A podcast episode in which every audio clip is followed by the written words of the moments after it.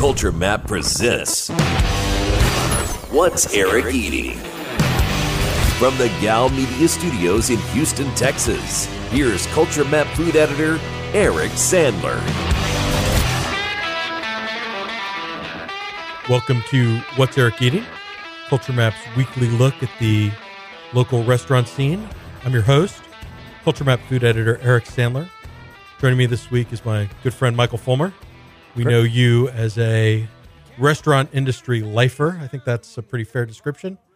A former My Table Service Person of the Year award winner, Okay. and most importantly, the co-founder of the Houston Barbecue Festival. Mike, uh, thanks so much for joining me. Uh, great to be back. Really appreciate uh, the invite. Let's uh, let's dive into the news of the week. You know, the big news in Houston food right now is that Houston Restaurant Weeks is back. It starts August 1st, but the website houstonrestaurantweeks.com is live with menus. I have a look at some of the newcomers this year for an article on Culture Map. It's a good group. You know, I think what people like about HRW so much is that it's the opportunity to try some of the best restaurants in the city at a fixed price so you kind of know what you're committing to financially and that knowledge that you're doing some good for the food bank. Every $35 menu raises five bucks for the food bank. Every $45 menu raises seven dollars for the food bank. You know you eat well you do some good.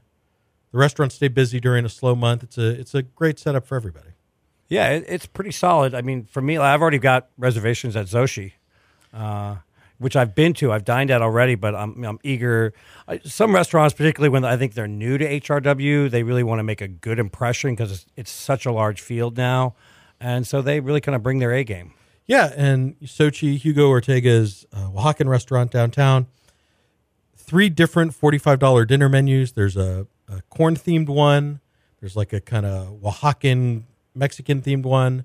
There's one with mezcal pairings, and then there's a thirty-five dollar dinner menu that's vegetarian, and they're also doing lunch. So a lot of ways to go to Xochi. Did you did you look over the menu? Do you kind of already know what you want to order when you go there? Well, uh, for me, all it took was to see mole a couple times. Uh, you know, mole is such a complicated and widely varied and interpreted uh, sauce, and you know his Oaxa- Oaxacan roots. Uh, his acumen with that is incredible, and you know I went there before and tried the mole sampler, and so I just, you know, bring more, bring it on. Uh, I'm really eager to to try it. Yeah, uh, some of the other newcomers that I'm really excited about, Coltivare, and that's a $35 menu. You get your choice of either two snacks to start or one salad, and then the entree choices are the pizza, the pasta, you've got some some heartier mains and dessert. So you can go and get, you know, the chicken wings, which are kind of a a known dish for them, the black pepper spaghetti, which is something that I've called one of the best dishes in Houston and then their wood roasted crostado, which is kind of their signature dessert, for thirty five bucks. Now, of course, Coltivare still doesn't take reservations, so you're going to be waiting. Go early, go late. You know, Friday, Saturday is always crowded, but that's a good way to experience a restaurant that I consider to be one of the best in Houston at a very reasonable price. Yeah, and they've got the bar. You could have a drink beforehand. You know, if you go in knowing that you know there's the possibility you will be waiting, or more than likely will, uh, you make it an event, and it's uh, is it worth it? Absolutely. They just they just do a great job there. Yeah, and then the other one that I just want to highlight, obviously you can read the article to get the full list, but Potente, you know, Danny Trace left Brennan's. Now he's there. That's Jim Crane's Italian restaurant. It's right next to Minute Maid Park. Again, that's a fine dining setting. The prices are a little higher, so 45 bucks is a very affordable way, relatively speaking, to see what Danny's up to and check out Potente. Yeah, I'm, I'm excited for that too. I have yet to to go there, and uh, you know, uh, Italian for me, growing up, having originally grown up in the Northeast, where you know, accessible and well priced, you know, corner places are ubiquitous there. It's like what Tex Mex is here. You know, uh, if you went to, uh, I don't know, uh, if you went to like Philadelphia and they had an expensive Tex Mex place, you would just scratch your head and go, "What?" Um, but Italian, of course, is very uh, has great range, and uh, I'm excited to see what they're doing there. So I'll definitely check that out. Yeah, and you've worked at restaurants that have participated in HRW in the past. What's that like? Is it excitement about being really busy, or is it dread, or is there a mixture of both? I, I think it really depends on where you are. Um, you know, originally it was Houston Restaurant Week. You know, you did it for a week. You know, you were you're busy from the time you pretty much open up till you end. Um, your PPA, that's your per person average, goes way down. Uh, and you also get people who are not the normal diners, and, uh, and and thus, you know that that can present its own issues. So, but one week was fine. But then when it started to expand, you know, there was people I work with who really kind of dreaded that. Uh, but ultimately, it keeps the restaurant. It's really taking on a life of uh, a real event, and this is Houston, August. If you can get out of town for a week or two, you usually can. So if you're still here, you know the restaurants all go down in business. Uh, so it really fills up a lot of these places and, and does well for you know does a good thing for the Houston Food Bank, and so that's a win-win. Right. I mean, it raised two million dollars last year for the food bank. There's about 250 restaurants already on the list. More coming. 250 individual locations. More coming between now and the end of the month. So by the time August 1st rolls around, there could be as many as 275. And again, I mean, just a great way to try the cuisine at a bunch of different restaurants and do some good for the community. Yeah, and the, the steakhouses, uh, uh, Pappas Brothers, I, I saw has come back. I think after what four years away. Yeah, back for the first time since 2012, and with a, a no nonsense menu. I mean, you know, you can get. I want to say it's a you know dry aged New York strip at that forty five dollar price point, no supplement. Plus, I think there's a lobster choice. as one of the Yeah, that's what they did four years ago. I scratched my head going, how uh, like are they just killing themselves on that? But it, it's a fantastic menu, and of course the quality there is is always fantastic. Yeah, and when so many restaurants, it's steakhouses, especially the choices a fillet, six ounce, eight ounce, maybe even a ten ounce, and that's it. No strip, no ribeye. You know, if you're a beef lover, you know those are the steaks you like to eat. Not so much fillet.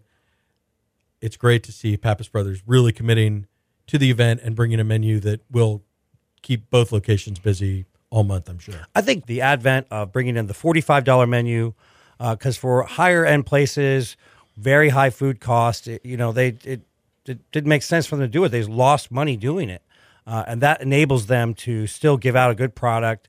Uh, and still give the donation to the charity, and still maybe make just a few dollars, uh, and, and do a good PR thing. Yeah, that forty-five dollar menu. I mean, when you think about, it, you pair it with a glass of wine, you tax, you tip, you're at, you know, you probably are tacking on another twenty bucks or so. So it's a little bit of a splurge, but it makes for a nice date night. And again, the restaurants that step up to that level, B and B Butchers, Tony's, you know, those are great restaurants where any meal there would probably be more than that regularly. Yeah, the going to the forty-five dollar level, either forty-five or thirty-five, and also allowing supplements, um, so that you know the restaurants can still say, "Hey, you know, this is really what we're about. This is giving you a nice menu, but you really want to see what we're about for just a few dollars more. You can really kind of take it to the next level of, of who we are." Yeah, I you know certainly Tony's participates every year. There's a supplement that lets you get a souffle for dessert. If you're going to Tony's, you got to get souffle. Like whatever that whatever that costs, it's worth it. Uh, Robards in the Woodlands has a really nice regular menu for their steaks, but for another eighteen dollars, you can get Texas Wagyu steak. Which, Wow. Yeah. So, I mean, that steak is probably worth the sixty-three dollars that you're paying for the full three-course menu. So, search through the menus. Start with my guide on Culture Map. Search through the menus, and obviously, I will have much more HRW related coverage on Culture Map all month. But let's move on. I just want to hit this briefly. Nao Ramen closed in Rice Village. This is a restaurant that only opened in December, had a short run, and the thing that was most noticeable about it was that most people did not like it. The Yelp reviews were pretty bad. The commentary on the Ramen and Common Facebook forum was pretty brutal. So, no mourning for the loss of Nao Ramen, but we are in an interesting moment for Rice Village. Hot opened, Shake Shack is coming, longtime restaurants like Kubo's, Bombay Brasserie, Yum Yum Cha are all gone. So, Fulmer, what I'm what I want to know from you is what do you want to see in Rice Village? What's your kind of assessment of where Rice Village is as a dining destination? Well, it, it's exciting to see new places coming in there. Uh, for me, and I don't even live that far away from it. The biggest issue for me is it is uh, parking there is just and traffic is kind of a nightmare all the time because it's lots of four way stops. It's very congested, and you know they built that big parking you know garage I guess about ten years ago, and that helped a lot. Uh, but still, some of the smaller places, smaller shops, all it takes is one person saying, "I want to wait to turn in," and everything just congests and gets you know to be a real drag. Yeah, the other thing that's helped a little bit is those parking meters. Not that paying for parking is ever a pleasant experience, but it does promote more turnover, or it keeps the, you know, I'm not going to accuse employees at any individual store of taking up all the free street parking, but if that had maybe been happening, it doesn't happen anymore. So it feels like there are more street spots available. Now you just have to pay for it. Yeah, and to me, it's I'm willing to do that because it's nothing huge. It's not crazy. It's not like New York prices, so that's fine. you know it's an interesting dining area you know it it doesn't have a sushi restaurant obviously there's lots of sushi options close by azuma across the freeway go to kata robata et cetera et cetera it doesn't have barbecue it doesn't have it doesn't have pizza anymore i don't even think right because uh Uh, you have um, what's the Italian place? Uh, the Prego. Yeah, uh, Prego and the Clark Cooper concept. yeah coppa yeah that's Yeah, right Coppa. coppa. does pizza but it, but it doesn't have that kind of casual environment it's it's about to have two really famous national burger chains so it doesn't need that but is there a specific style of cuisine that you think rice village is lacking something that would work well with all the bars in that area that are open late No, I I think what I like about it is that you've got Turkish, you've got you know the deli fun, you've got Southern food, you've got Italian. It's it's a nice mix mix mash, uh, if you will, there. So I hate to say like, well, one cuisine would make them complete. You know, uh, like barbecue wouldn't make sense there. I don't think at all, given you know the, how everything works in there. Uh, so I, you know, I like seeing how the market how it rolls out. I miss Kahn's Deli. Uh, you know that you know after Dad sold it to the kids, it just really went down, and now it's gone. But now you've got Helen there, and Helen is is just wonderful. yeah i got the chance to try helen's new menu you know that restaurant you know two years into their run is still just doing really great and it was it was nice to kind of reacquaint myself with with that restaurant but yeah i mean we'll see we'll see what's next for rice village it it feels like it's probably going to be something with a big name I think a little bit of turnover is a good thing. Um, you know, when restaurants don't make it, I'm always sad to see them go. But real estate prices being what they are, it makes a big difference to a restaurant owner when he can get something that's either turnkey or something close to being a turnkey establishment, meaning uh, not having to spend so much on build out and, and, and that kind of permitting. Uh, and so you see, like I said, Helen's a great example of that.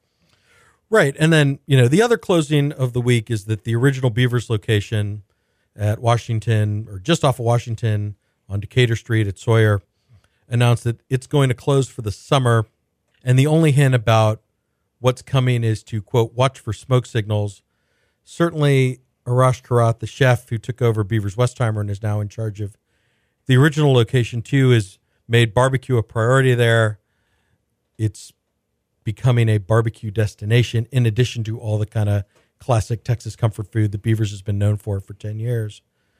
Uh, I know you ate at Beavers recently. Kind of what were your impressions and what do you think uh, what do you think its prospects are for moving in a maybe a more barbecue oriented direction? Well, having previously eaten at the original Beavers location, I had never, and I'm going to underline, never had good barbecue, even, you know, barely palatable. It was just, it was really awful.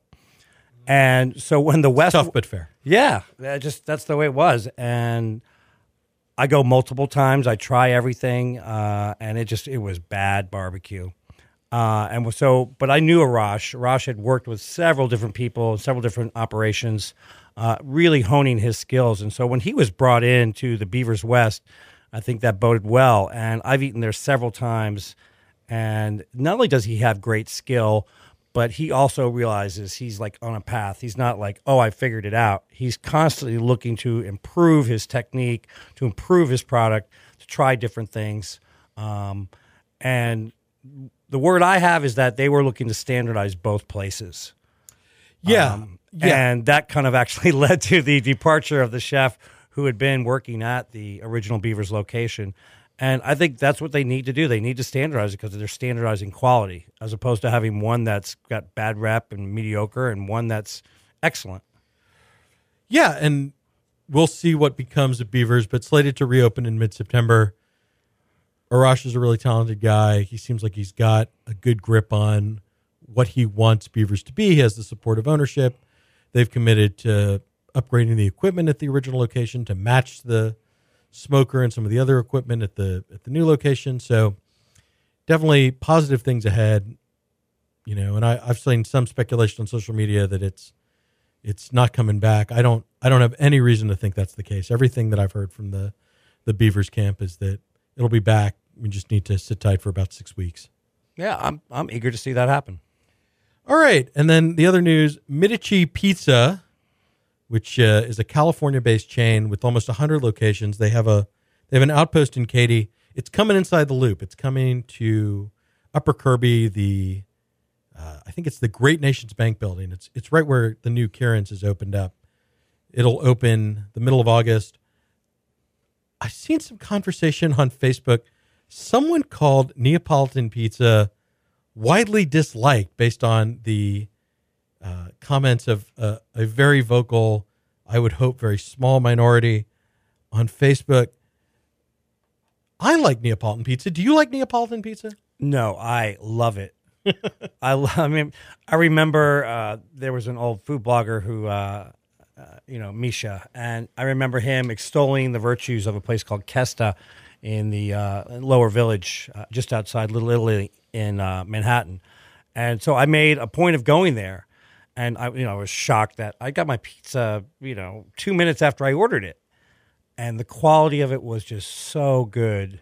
Uh, the crust, the, the ingredients, uh, a little bit of char on the crust, it, it just is fantastic. And You know, I realized seeing these other Neapolitan places come around, uh, not all of them get the full certification, but you know that's okay. They're they're really kind of right there on the edge of, of doing everything right. Uh, is fantastic. Pizaro's uh, really wow. They just really bring a great quality product to uh, the Houston area. Right, and and I've been a fan of Cane Rosso, and and I think sometimes people get confused that the the crust soggy is the wrong word, but it's not crispy, and I think that can be a bit of a turnoff from some people. But the flavors of a Neapolitan pie are just so vibrant, and I like that chewy dough. I just I just don't understand how anyone could say that it's widely disliked or or even what what people don't like about it, and so. I've been to the MidiCi in Katy. It's really nice in a sense because they you kind of do it Chipotle style. You walk the line, you can see the toppings, you can pick what goes on your pizza, or you can go with a a preset set of ingredients. They have salads, they have small plates. It's a good looking space. It's a nice dining experience. It's very affordable, and I think it's going to be a very welcome addition to an area that's already seen a lot of good dining options with more to come. Yeah, I mean, pizza does have a, a bit of variety to it, uh, although most people are, are have usual New York style. Uh, you know, in some cases, maybe some of these people they've only had takeout. That's what they've done. Uh, you know, when you get to a place that has wood burning oven or has a real commitment to a quality pizza, like Pass and Provisions is not a pizza place, but you know when they do pizzas, it's fantastic. Yeah, and that's not really. It's a wood fired pizza, but it's not really a Neapolitan pizza. No, it's a not. little thicker.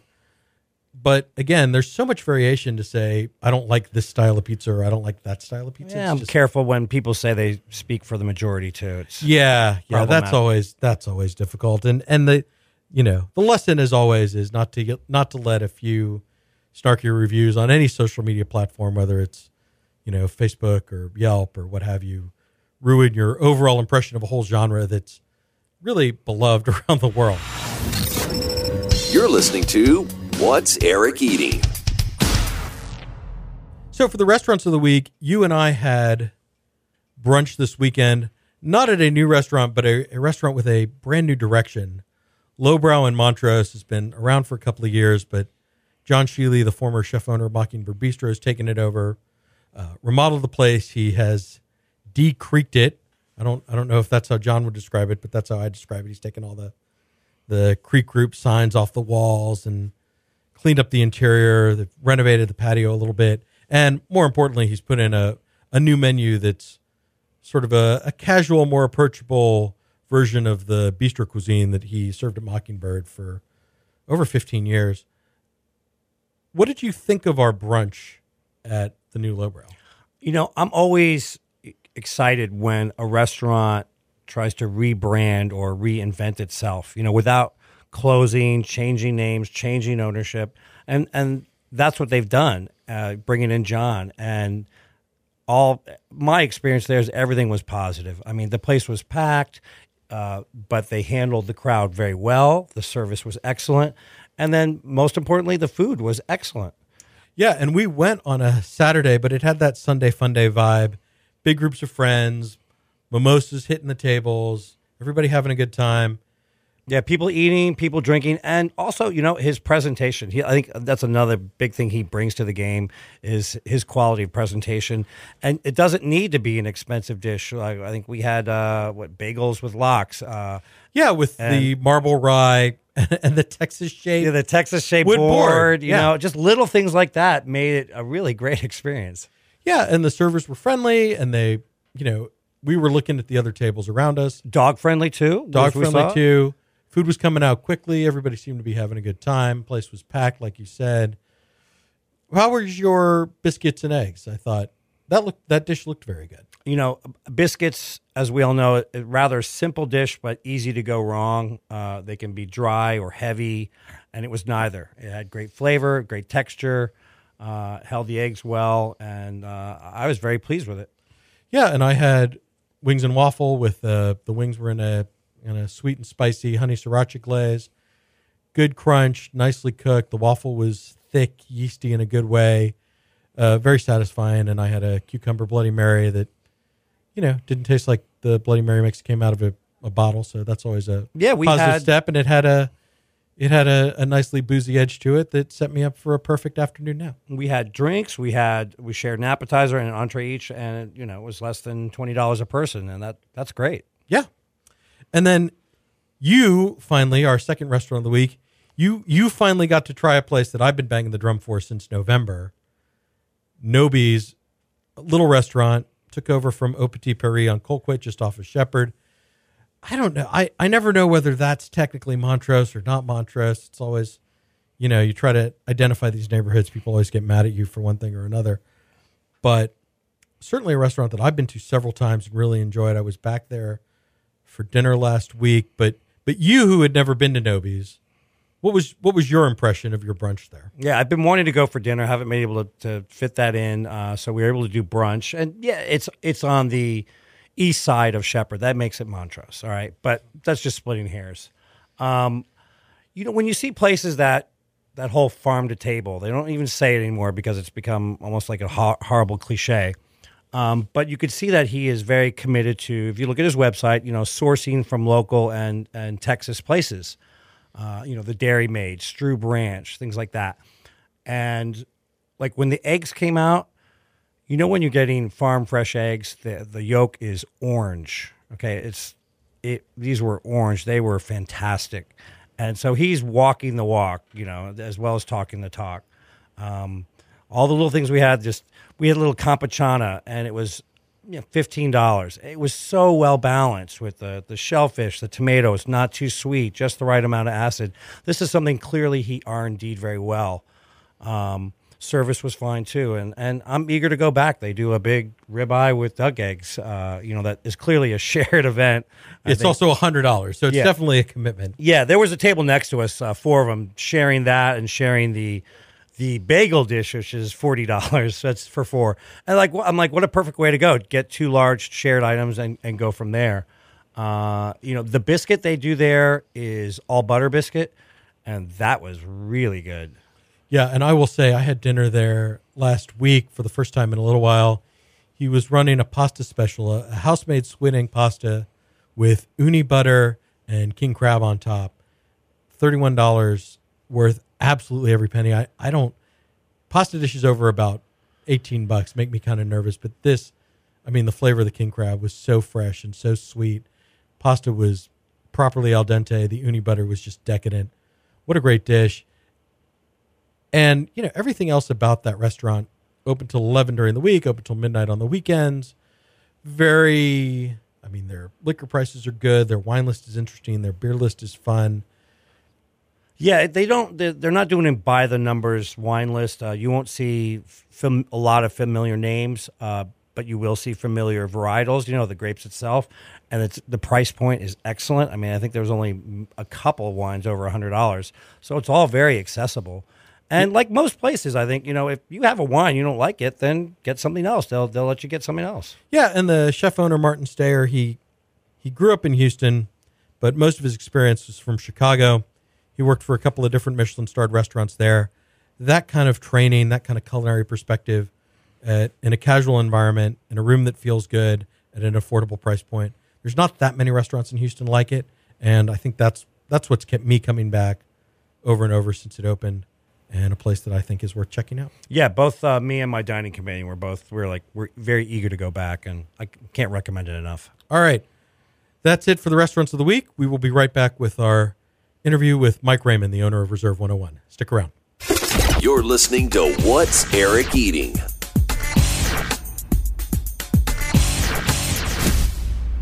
Our interview this week is brought to you by our sponsor, Eighth Wonder Brewery, a locally owned brewery, right located right in East Downtown. What I like about Eighth Wonder is that they pay homage to Houston's history, the Astrodome, the eighth wonder of the world. Their beers are Houston focused. They're designed for the local palate, and they like the brand itself. They pay tribute to Houston's history. So they just have a new Hefeweizen that just won a, a gold medal at a recent beer competition. It's called Weistheimer after Westheimer. They have the dome foam that harken back to those bygone days of sitting at the Astrodome having a cold beer, but this is a beer that actually has flavor and it's pleasant to drink. And of course, the nice thing about Eighth Wonder is that you can go to their brewery in East Downtown. It's very conveniently located. It's the perfect place to go before a Dynamo game or an Astros game. You can have a bite to eat from the Eatsie Boys food truck that's always there. You can have a couple of beers, maybe a maybe a dome foam, maybe a, a Haterade, their Gose that I find very refreshing because it's got a little bit of tartness to it. Or you can you can sit for something a little heavier, the Rocket Fuel, their Vietnamese coffee porter, or the IP8, their new double IPA that's got 88 IBUs, that nice bitter kick that all you beer people really love. So thank you to Eighth Wonder. Interview is up next. I'm joined this week by Mike Raymond, the owner of Reserve 101 Downtown Bar, a whiskey bar that's celebrating its 10th anniversary. Uh, one of my favorite places to drink anywhere in the city. Mike, thanks so much for being here today. Well, thanks for having me. Uh, certainly excited to be a part of uh, this podcast and what you have going on now. And uh, we should note that you're you're joining us one day before you flee to New Orleans for Tales of the Cocktail. So thanks Yeah. for thanks for making the time. Certainly better to be here before than after. yeah, the calm before the storm, as they say. Going to be a little groggy. Why don't we just start at the beginning a little bit? What? How did you develop your interest in whiskey, and then what kind of made you feel like you could share that with people in a in a bar environment? So for me, uh, whiskey started pretty early. Uh, my father was a whiskey drinker. Uh, so being around whiskey, uh, my dad was a big uh, Seagram Seven Manhattan drinker for forever, and then he changed, and then now he actually doesn't drink at all. Uh, part of getting old, I guess. But being around that, uh, I have an uncle who back in the '80s was really into uh, homebrew beer. So I got exposed to beer very, very early and understanding how beer was made and the idea of craft beer and that small kind of uh, big flavors uh, coming out of small companies. And then wine. So those three things, being exposed to those things, then led to what I call a intellectual curiosity of why did I like this whiskey and not that whiskey? Why did I drink this? Why did I drink that? and then understanding that really all whiskey is is distilled beer aged in a barrel for a period of time. So all those things came together, um, and then roughly around, I'm guessing probably late 2006, uh, early 2007, starting to put together the idea of opening up my own bar and, and, and teaming up with my business partner, Steve Long, and looking at the landscape of what the city looked like, what the city we felt needed, and where we were going to open. So we really felt that downtown was going to start coming to life, which sort of kind of has. We're still a long ways to go. Um, Yeah, but you're right there by House of Blues, Yeah. the Four Seasons, Toyota Center. These are all walking distance to your place. I Right, mean, but had I think House of Blues opened when you? No. Right. They opened You were about ahead of eight, that 10, whole curve. eight, Yeah. 10 months. Uh, Discovery Green hadn't opened yet, but Michael and I worked together. You know, a Around block and a half. there. You know, The at strip house. At the strip house. So we kind of, you know, if you worked at the strip house back then, you kind of understood the ebb and flow of downtown. That like this time of year is pretty quiet. There's not conventions. There's not a lot going on at Toyota Center.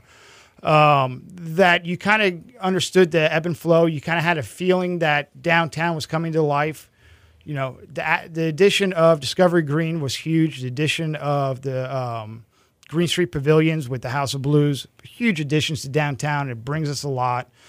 Um, so we really felt that a there was no one at the time that was dedicated to whiskey. Uh, really, the only thing you had close was Downing Street, which was a cigar bar with spirits that enhance cigar smokers' experiences. So they had a great Scotch collection and cognac and that sort of thing. But no, no one was really dedicated to whiskey. So we saw an opportunity. Well, and I mean, Poison Girl was open around that time too, right? But but it's They- a they very weren't- different environment. they hadn't committed to that bourbon, incredible bourbon list yet. They were still They were just local Montrose, little hipster place. Yeah. You had Branch Water, which you know was going through all kinds of different ownership and, and commitments on that. But like the the bourbon renaissance, which I mean, what were we looking at about twelve years ago, ten years? I mean, it's I Yeah, can't. but when people then- ask me why has this happened, I, I couldn't tell you. Well, there was a perfect storm. So in my, you know, the factors that I saw was that at that point we were in our second renaissance of craft beer. So we started seeing, uh, you know, you saw things like uh, Flying Saucer, you know, just killing it, and and people really getting into the idea of craft beer. And still at that point, we were at the height of the wine bar craze in Houston. So you had people, you know, you had wine bars on every street corner. It felt like in Houston. So my feeling was was that the vocabulary to understand whiskey, whether it was Scotch or bourbon, was rooted in the same language as craft beer and then in wine. So if you could understand what you liked and didn't like about wine, you could articulate that in whiskey terms. Interesting. And so I kind of felt that, you know, our, our business goes in cycles. So I just kind of felt like whiskey was coming around and that there was an opportunity there. What I didn't factor into it was the um, kind of rebirth of the pre prohibition cocktail. And no one really got that right other than the people that were opening up those bars.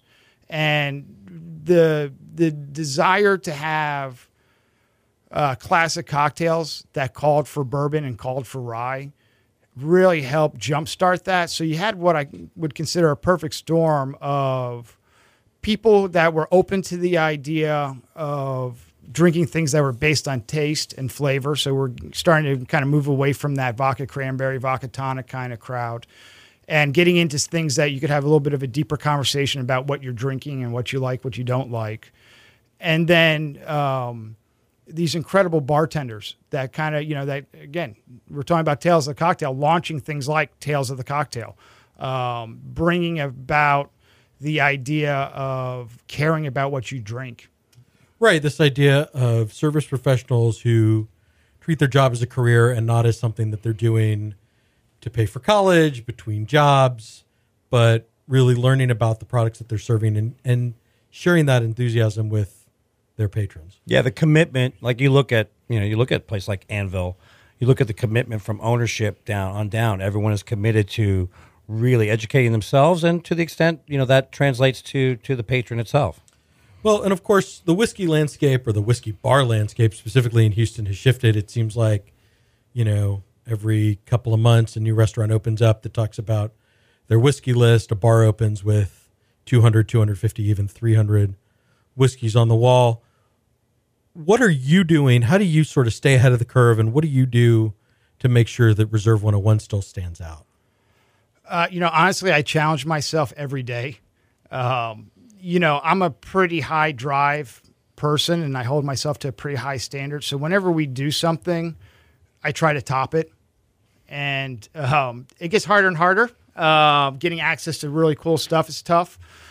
But, uh, you know, really, when we do barrels, I really, you know, we get people approach us daily like, hey, you know, I know you're into buying barrels. Could you buy our barrel? And, we, we, we have a conversation. I said, well, what are you doing? Who else are you selling barrels to? What are you selling them? What are you going to sell us that's going to be really cool and stands out and realize that we operate on a national level that we want to we want cool stuff. Yeah, and that's something that Morgan Weber talked about on the show last week was, you know, he's got a barrel of Whistle Pig. He just bought a barrel of Knob Creek 20th anniversary that's going to come out that those kind of limited batch exclusive releases are what really help him keep eight row Flint out from the pack. What have you bought recently? What do you have coming? I know, I know you've you've got some big plans for the 10th anniversary celebration. I do. So you know, funny, you know, you bring up uh, eight row Flint, and uh, it came to my attention that they bought six cases of our whistle pig. So you know, to me, that kind of is a testament of the job that we do in picking barrels. That a, a great bar like eight row Flint really digs what what we're doing, and that they have it on their back bar. So the Whistle Pig uh, came out a few months back. That one was a um, muscat finished Whistle Pig that originally was going to be used for the Old World. So the Old World is a blend of three different barrel finished Whistle Pigs, but they essentially aged five different barrels. And essentially when Whistle Pig kind of approached us about doing a barrel with them, I said, well, I don't want the same 10 year old that everyone else is doing in town. I, w- I want something cool. And um, so Dave Pickerell was like, hey, I got, I got some things that we, we have that we didn't use. It, it didn't, ended up not working the flavor profile that they ended up going with for Old World. Are you interested? Go, yeah, of course. So we have that. Uh, we did a Stranahan's that got here a month ago. So it's a three year old single malt American made whiskey. Um, Stranahan's is one of the first uh, really kind of explore the idea of single malt uh, American made whiskey, uh, big chocolate malty flavors. Uh, their stuff usually is a blend of three different ages kind of coming together. So the idea that you're going to then separate one into the three and have it stand on its own. So that's here. That's really cool. Last week, we just got our Weller Antique in. So um, you know, there's a few places now starting to do Weller barrels, but what's kind of cool and unique with ours is non-chill filtered. Um, for those that don't know, when you bottle whiskey, you go through a little bit of a filtration process to take out some of the um, char and whatnot. But what a lot of places will do is that they'll chill the whiskey, and what that does is that the fats and oils in the whiskey that are making up a lot of that flavor expand and then they run it through a uh, through a filtration system and they take that out. And really, the reason they do that is for cosmetic reasons. That you don't want to walk into the liquor store and see a cloudy bottle because you think there's something wrong with the whiskey. In the old days, I guess they used caramel coloring. Exactly. Yeah. So I think some of them still do. There's a few out there who still do, but not not in bourbon at least. So. What happens though is is that you're taking away some of that flavor. So the the mouthfeel on the whiskey is a lot bigger and it has it has a syrupiness to it. So that one we're super excited about. It just got here, and then sometime, you know, it's always kind of hard to guess with these things, but figures late September, early October, we're going to have uh, our Maker's Mark Private Select. Nice and and it's a, just a really incredible program uh, for someone who's been doing this as long as I have to go to a distillery and, and, and be impressed and blown away with innovation is kind of hard to imagine. But what they did is that they wanted to get into the barrel program, you know, selling barrels to people. They get a ton of people asking. The issue always with Maker's Mark was their goal is to have everything taste the same. So they couldn't really sell a, a, single barrel to have something unique. You're basically just buying a barrel maker's mark, and no one really they didn't really like that idea. So what they did was they came up with the idea of make people getting to make their own Maker's 46. Maker's 46 is fully matured Maker's mark, and then they would have a particular stave with char, French oak stave with a very particular type of char on it 10 of those staves would go on a ring and float inside the barrel, and then they would do a finish aging for another uh, nine weeks. What they've done is that they they invited, we're one of the first hundred in the world to go get to do it. So that's definitely kind of a cool thing. So we went out to the distillery, and they go through a whole process where you get to taste what whi- different whiskeys would taste like, what Maker's Mark would taste like with each of these different stave styles. So five different styles of stave. Sounds like R and D is a good thing. Yeah, it's a good day. You know, uh, early. You know, nothing like 8:30, 9 a.m. being at a distillery drinking whiskey. You know, cast strength whiskey. You know, it's a good way to kickstart your day. Uh, so basically, what we got to do, uh, the way it breaks down, there's a thousand and one different combinations that you can come up with. And then th- over time, what they'll do is they'll retire certain staves and bring in new staves. So there's going to be an ever evolving process. So we went, we we went through the whole process, came up with a stave combination to create our own maker's mark. This particular one, uh, we actually came up with one that I thought was perfectly balanced and great. And then I modified it by one stave to give it a little bit on the sweeter side. Just out of curiosity, just for those who may not know, you know what a stave is. So a stave is going to be a uh, imagine just a sliver of wood. You know, it, it's a it's a thin plank of wood. Uh, I would say probably about three quarters of an inch. These are actually a little bit thinner uh, that go in there. But if you think about how the barrel's made, it's made by putting staves together and then putting um, rings on it, and, and that's what that's your vessel. for So your- so for one stave placed in the middle of the liquid has a dramatic effect on the flavor. I mean, you can taste sure. the difference. Oh yeah, oh yeah. Um, so basically, what we did, and, and again, there's a little bit of an experiment because what'll happen is that after you come up with your stave combination, they figured out if you all right, if you take three staves of this, you know, that's so many ounces of what they have that was 100% mature. Just again, it's, it gets a little geeky, but um, you know, basically you get to play master blender with staves, and then again, what'll happen in the aging process, I don't know because there is a element of the unknown, but it's in a climate controlled environment. It is, uh, you know, as controlled as controlled can be. It spends nine weeks, and essentially, we wanted something that's slightly on the sweeter side. It stands up if you want it on the rocks, if you want it neat but it's really designed for things like an old fashioned or a Manhattan. Um, it's, it's, it's a pretty big dump. Uh, if I remember correctly, about 240, 250 bottles will come, will yield out of this. So you're talking about a lot of whiskey. Yeah, and then you know a certain amount. I mean, I I know in your world probably the preference would be to have people come to the bar and try them, but do any of these hit retail? Do, do people get an opportunity to take So- a bottle of this home? Everything hits retail except for the Whistle Pig, unfortunately. Uh, part of the agreement when we did this this whole thing with Whistle Pig was that they wanted zero retail. They didn't want it sitting on a shelf somewhere. Uh, so I know there's some people that that were a little uh, upset that they couldn't go to the store and buy it.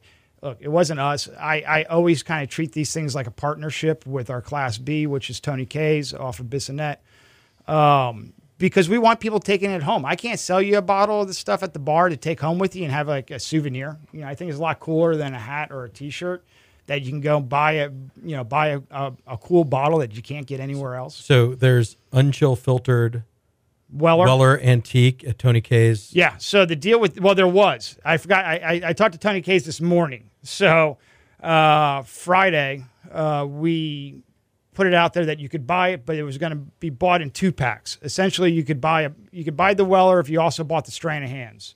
So you can get both bottles. Uh, total, it comes out to be about seventy five dollars. So pretty reasonable for two pretty cool, you know, one of a kind type things. And supposedly they got beat up pretty good. Already gone. I, I don't know. I, I I wish I could tell you that yes, it's already gone, or no, it's not already gone. But uh, there's certainly a lot of them were sold. Yeah. It's, it seems like a, a lot of these high end places, like you can't get Pappy in the store, or it's a raffle, or the Hibiki or the Suntory now, really Well, hard to find. Yeah, and Yeah. I and I did want to ask you about that. I mean, there is this kind of overheated. It, I don't. Maybe that's my word for it, just because I, you know, I look at these Facebook forums where people buy and sell bourbon. I look at the local forums where people talk about bourbon. There is this kind of mentality of I got to buy it now, I got to get it, I got to have it. Is that good for whiskey? Do you have an opinion about any of that? Well, I have a few different opinions, you know, because we just kind of hit a few different areas. I hope that you would. Yeah, well, I guess that's why I'm here, huh? Yes. So, so when it comes to these, you know, what I call drinking clubs, you know, whether they're online forums, but essentially what happens is the average person, you know, John Q. Public has some buddies. They get together at a place and they hang out and, and kind of each one brings a bottle to the table. And they usually do it at like a cigar place. So there's no TABC issues. You can kind of br- bring your own bottle. And they sit there and they talk about if they like it or don't like it where my issues and concerns come in is that what ends up happening is that people start confusing opinions with facts. So when we do tastings, we usually bring in a master distiller or a brand ambassador or someone of note that you can have an honest, open conversation about what's going on and why, you know, do you taste this? Yes. Okay, this is why you taste that. So it becomes very educational. Uh, the idea of getting facts to people is really important. So I don't care where someone goes to try whiskey, you know, whether it's at a buddy's house, you know, at a barbecue in the backyard, or if they're at another one of the great bars or restaurants in our city, or if they're at reserve. The, the big thing is to give you the best information out there and make sure that you're exposed to the right information. Now, when it comes to this craze of whether it's the Van Winkle craze or Japanese whiskey craze, it's good and it's bad.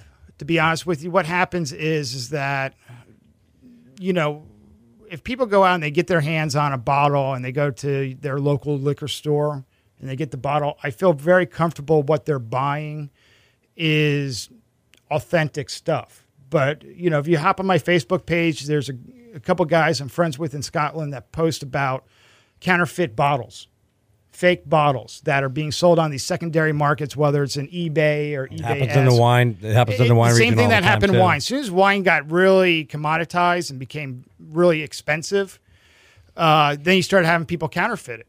Same thing with whiskey now. So what's happening is, you know, you have people selling and trading bottles on local forums with no guarantee of what they're trading. There's things that I see all the time, and I'm like, look, this bottle was from XYZ, and there was only so much of that product made in the world. And back then, people didn't collect whiskey. So, just the law of averages says what you bought was probably not what you thought you bought. So, that's a concern. Uh, you know, for us, we bring in everything through proper channels. You know, we're not even though there's things that I can get access to that aren't sold in Texas, I don't bring them in. I don't, in fact, I don't even have them at my house. There are some things I have in my house that I pick up in my travels, but even that stuff doesn't come to the bar ever. Um, I can't say that for all places. Uh, I can tell you, I looked at someone's whiskey list a couple days ago, and they had something that I know that was a Kentucky only, never left the state of Kentucky, that they have on their back bar. And and certainly the TABC would would look askance at that practice, right? They there's, there's pretty strict controls about Uh, yeah, the they're- way they're- yeah. liquor is sold in Texas. Yeah, and that's the thing. Uh, we won't do that. We won't bring it in. You know, so sometimes you know we wait six, eight months of going through all the hoops of what you need to do to legally carry something in Texas. Now, for other people that do that, they look. That's their business. It's not my place to tell them how to run their business. I don't care. Uh, but I, I can worry about inside my my four walls, and I know that you know we're going to do it the right way.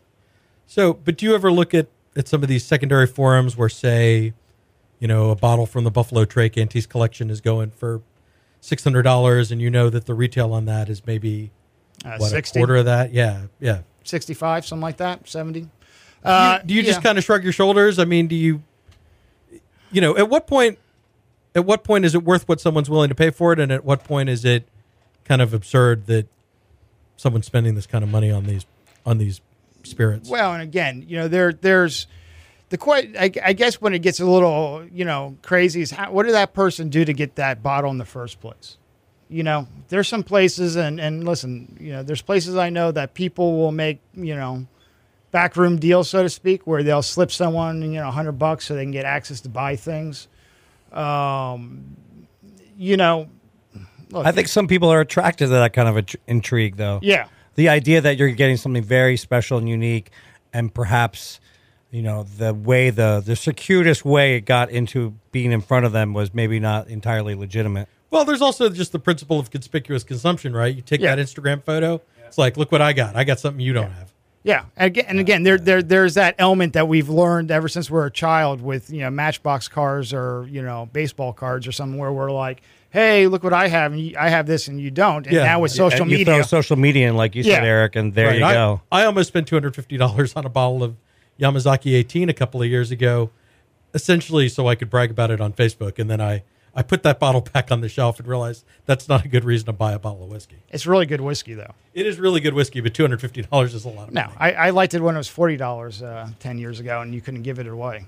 Yeah. But Yeah, uh, people no. were like Japanese whiskey. yeah, what's that? What do they know? Now, yeah, yeah. Now you now you know people are giving up an what's arm. the what's the next region of, of, of whiskey mania? Well- is there one? there is and there isn't. So Canadian's kind of hot right now. yeah, so Canada. They're coming back. Well, th- quite frankly, Canada and Canadian whiskey never quite recovered from prohibition. And, you know, in the whiskey world, there were some bad decisions made during prohibition. So one of those would have been if you're in Canada or if you're in Scotland, you wouldn't send your best product to America. You know, 50% of it didn't make it to the to the location. You know, you didn't want to send something really great and have it, you know, captured and uh, dumped. But well, and, and Crown Royal has probably done. More I was to say, wasn't Seagram's Edgar reputation. Bronfman, and Seagram's was one of the Yeah. the biggest companies of all time until that whole yeah. debacle with Hollywood and whatnot. So, but yeah, they actually would send inferior product on top of the fact the product would then get cut with who knows what, you know, to to get a higher yield out of out of that product. So, by the So are time the- prohibition ended, I was just going to say, so as prohibition ends and you could actually now buy whatever you wanted legally, did you want to buy Campbeltown Scotch? No. Did you want to buy Canadian whiskey? Nope. And and it just left a bad taste in people's mouth. So for people who are looking to kind of get into this because it because it is a little more affordable, are there a couple of Canadian spirits that you have at the bar that people can come try that are a little more affordable? Yeah, I mean, and the beauty of Canadian whiskey and the beauty of Irish whiskey, for the most part, it's really affordable. Um, you know, we're joking about Crown, but the Crown uh, Harvest Rye, Northern Harvest Rye, it was named world's best whiskey a year or two ago. Really good stuff. Um, you know, I tried it probably about four months before the award got, came out, and I tried. it. I was like, man, that's pretty good. And it's like, I don't know if I really have a home for it in my back bar, but it's pretty good. And then they, I woke up four months later and opened up uh, social media and saw that they wanted. I was like, "Ah, I guess I need better go buy a couple bottles.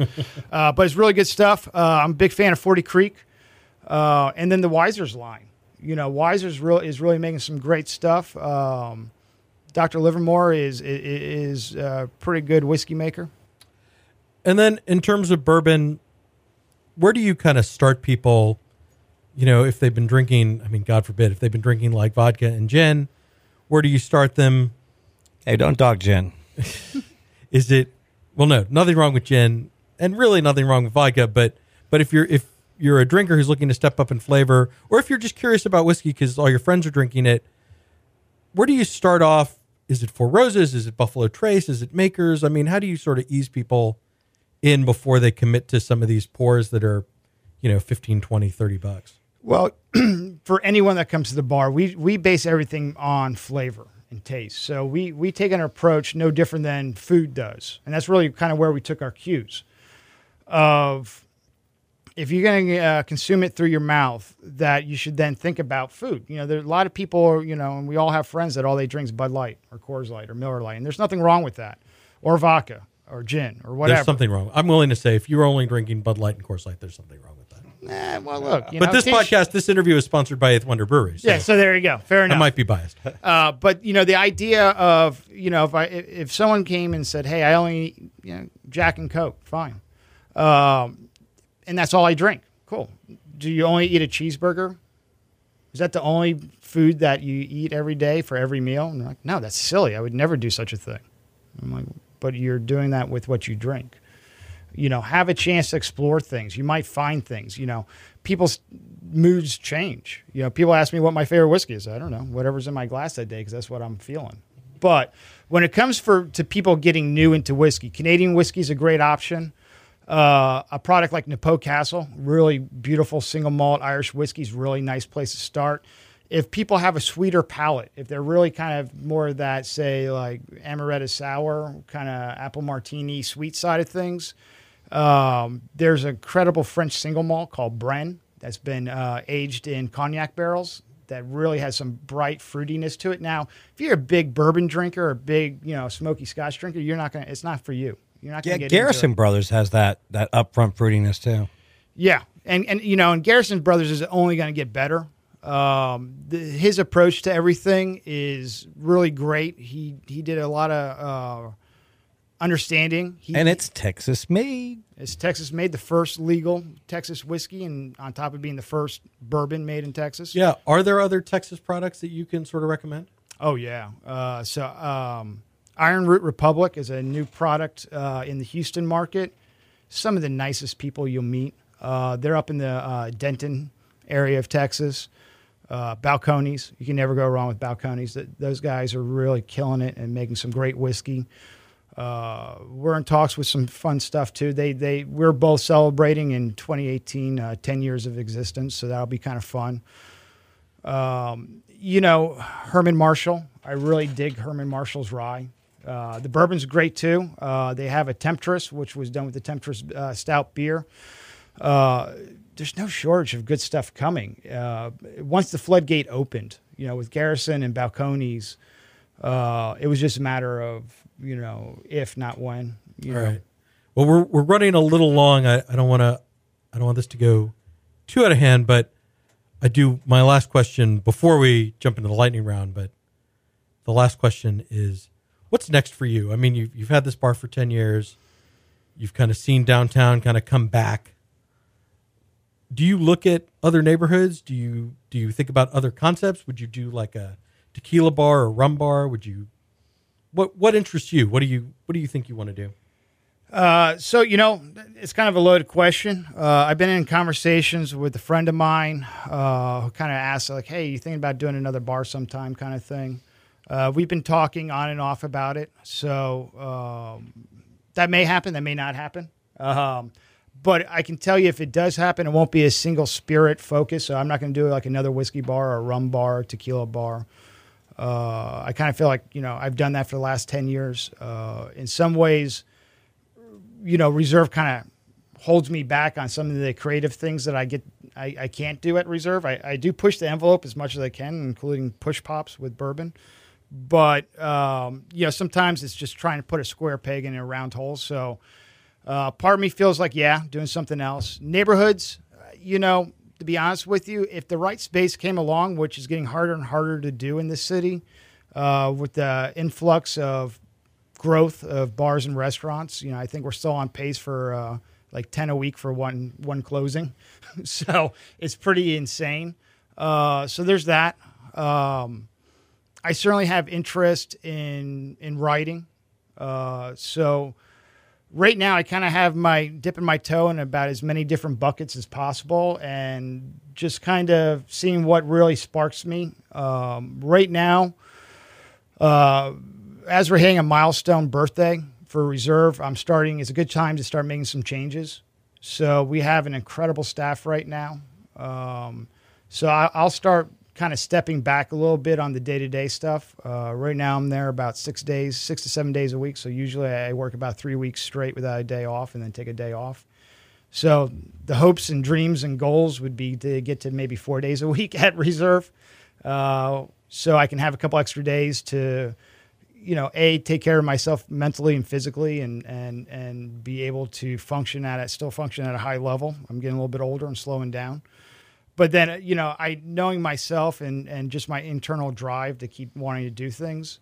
Something else is coming. What it is, I don't know yet, but something's definitely coming. All right. Well, let's we'll put a pin in it there. You ready for the lightning round? I'm ready. Five easy questions. Okay. Just say whatever comes to mind. First bar or restaurant you ever worked at? Oh, I'm trying to remember the name now.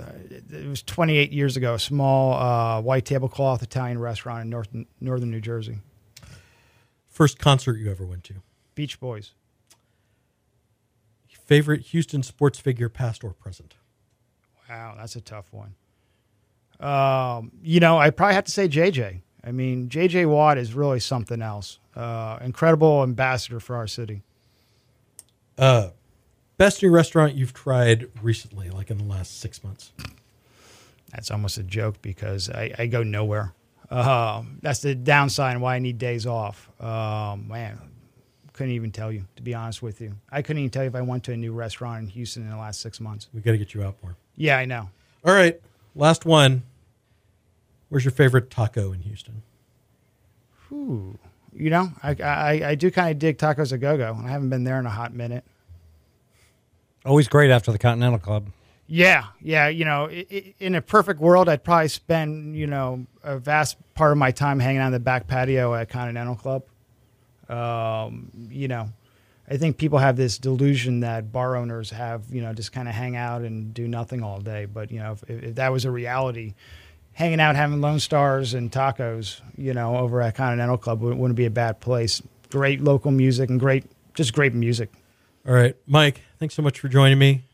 Thanks Okay. for having me. We can follow you on Twitter, Whiskey Revolt, and of course, reserve101.com for all of the goings on at the bar, all of the tastings, all of the classes, all of the 10th anniversary celebrations. Uh, Mr. Fulmer, thank you.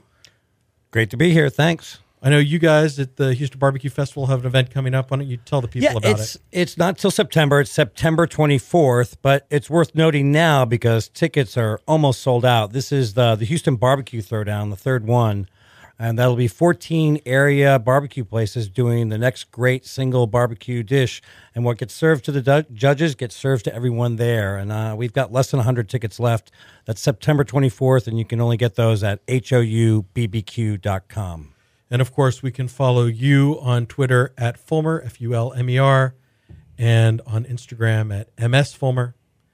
You can follow me on Twitter at E Sandler, on Instagram at Eric Sandler. Keep it locked on culturemappa.com for all the latest bar and restaurant news. And of course, you can subscribe to this podcast on iTunes, coming soon to Google Play and Stitcher. I've been promised by the people in charge of these things.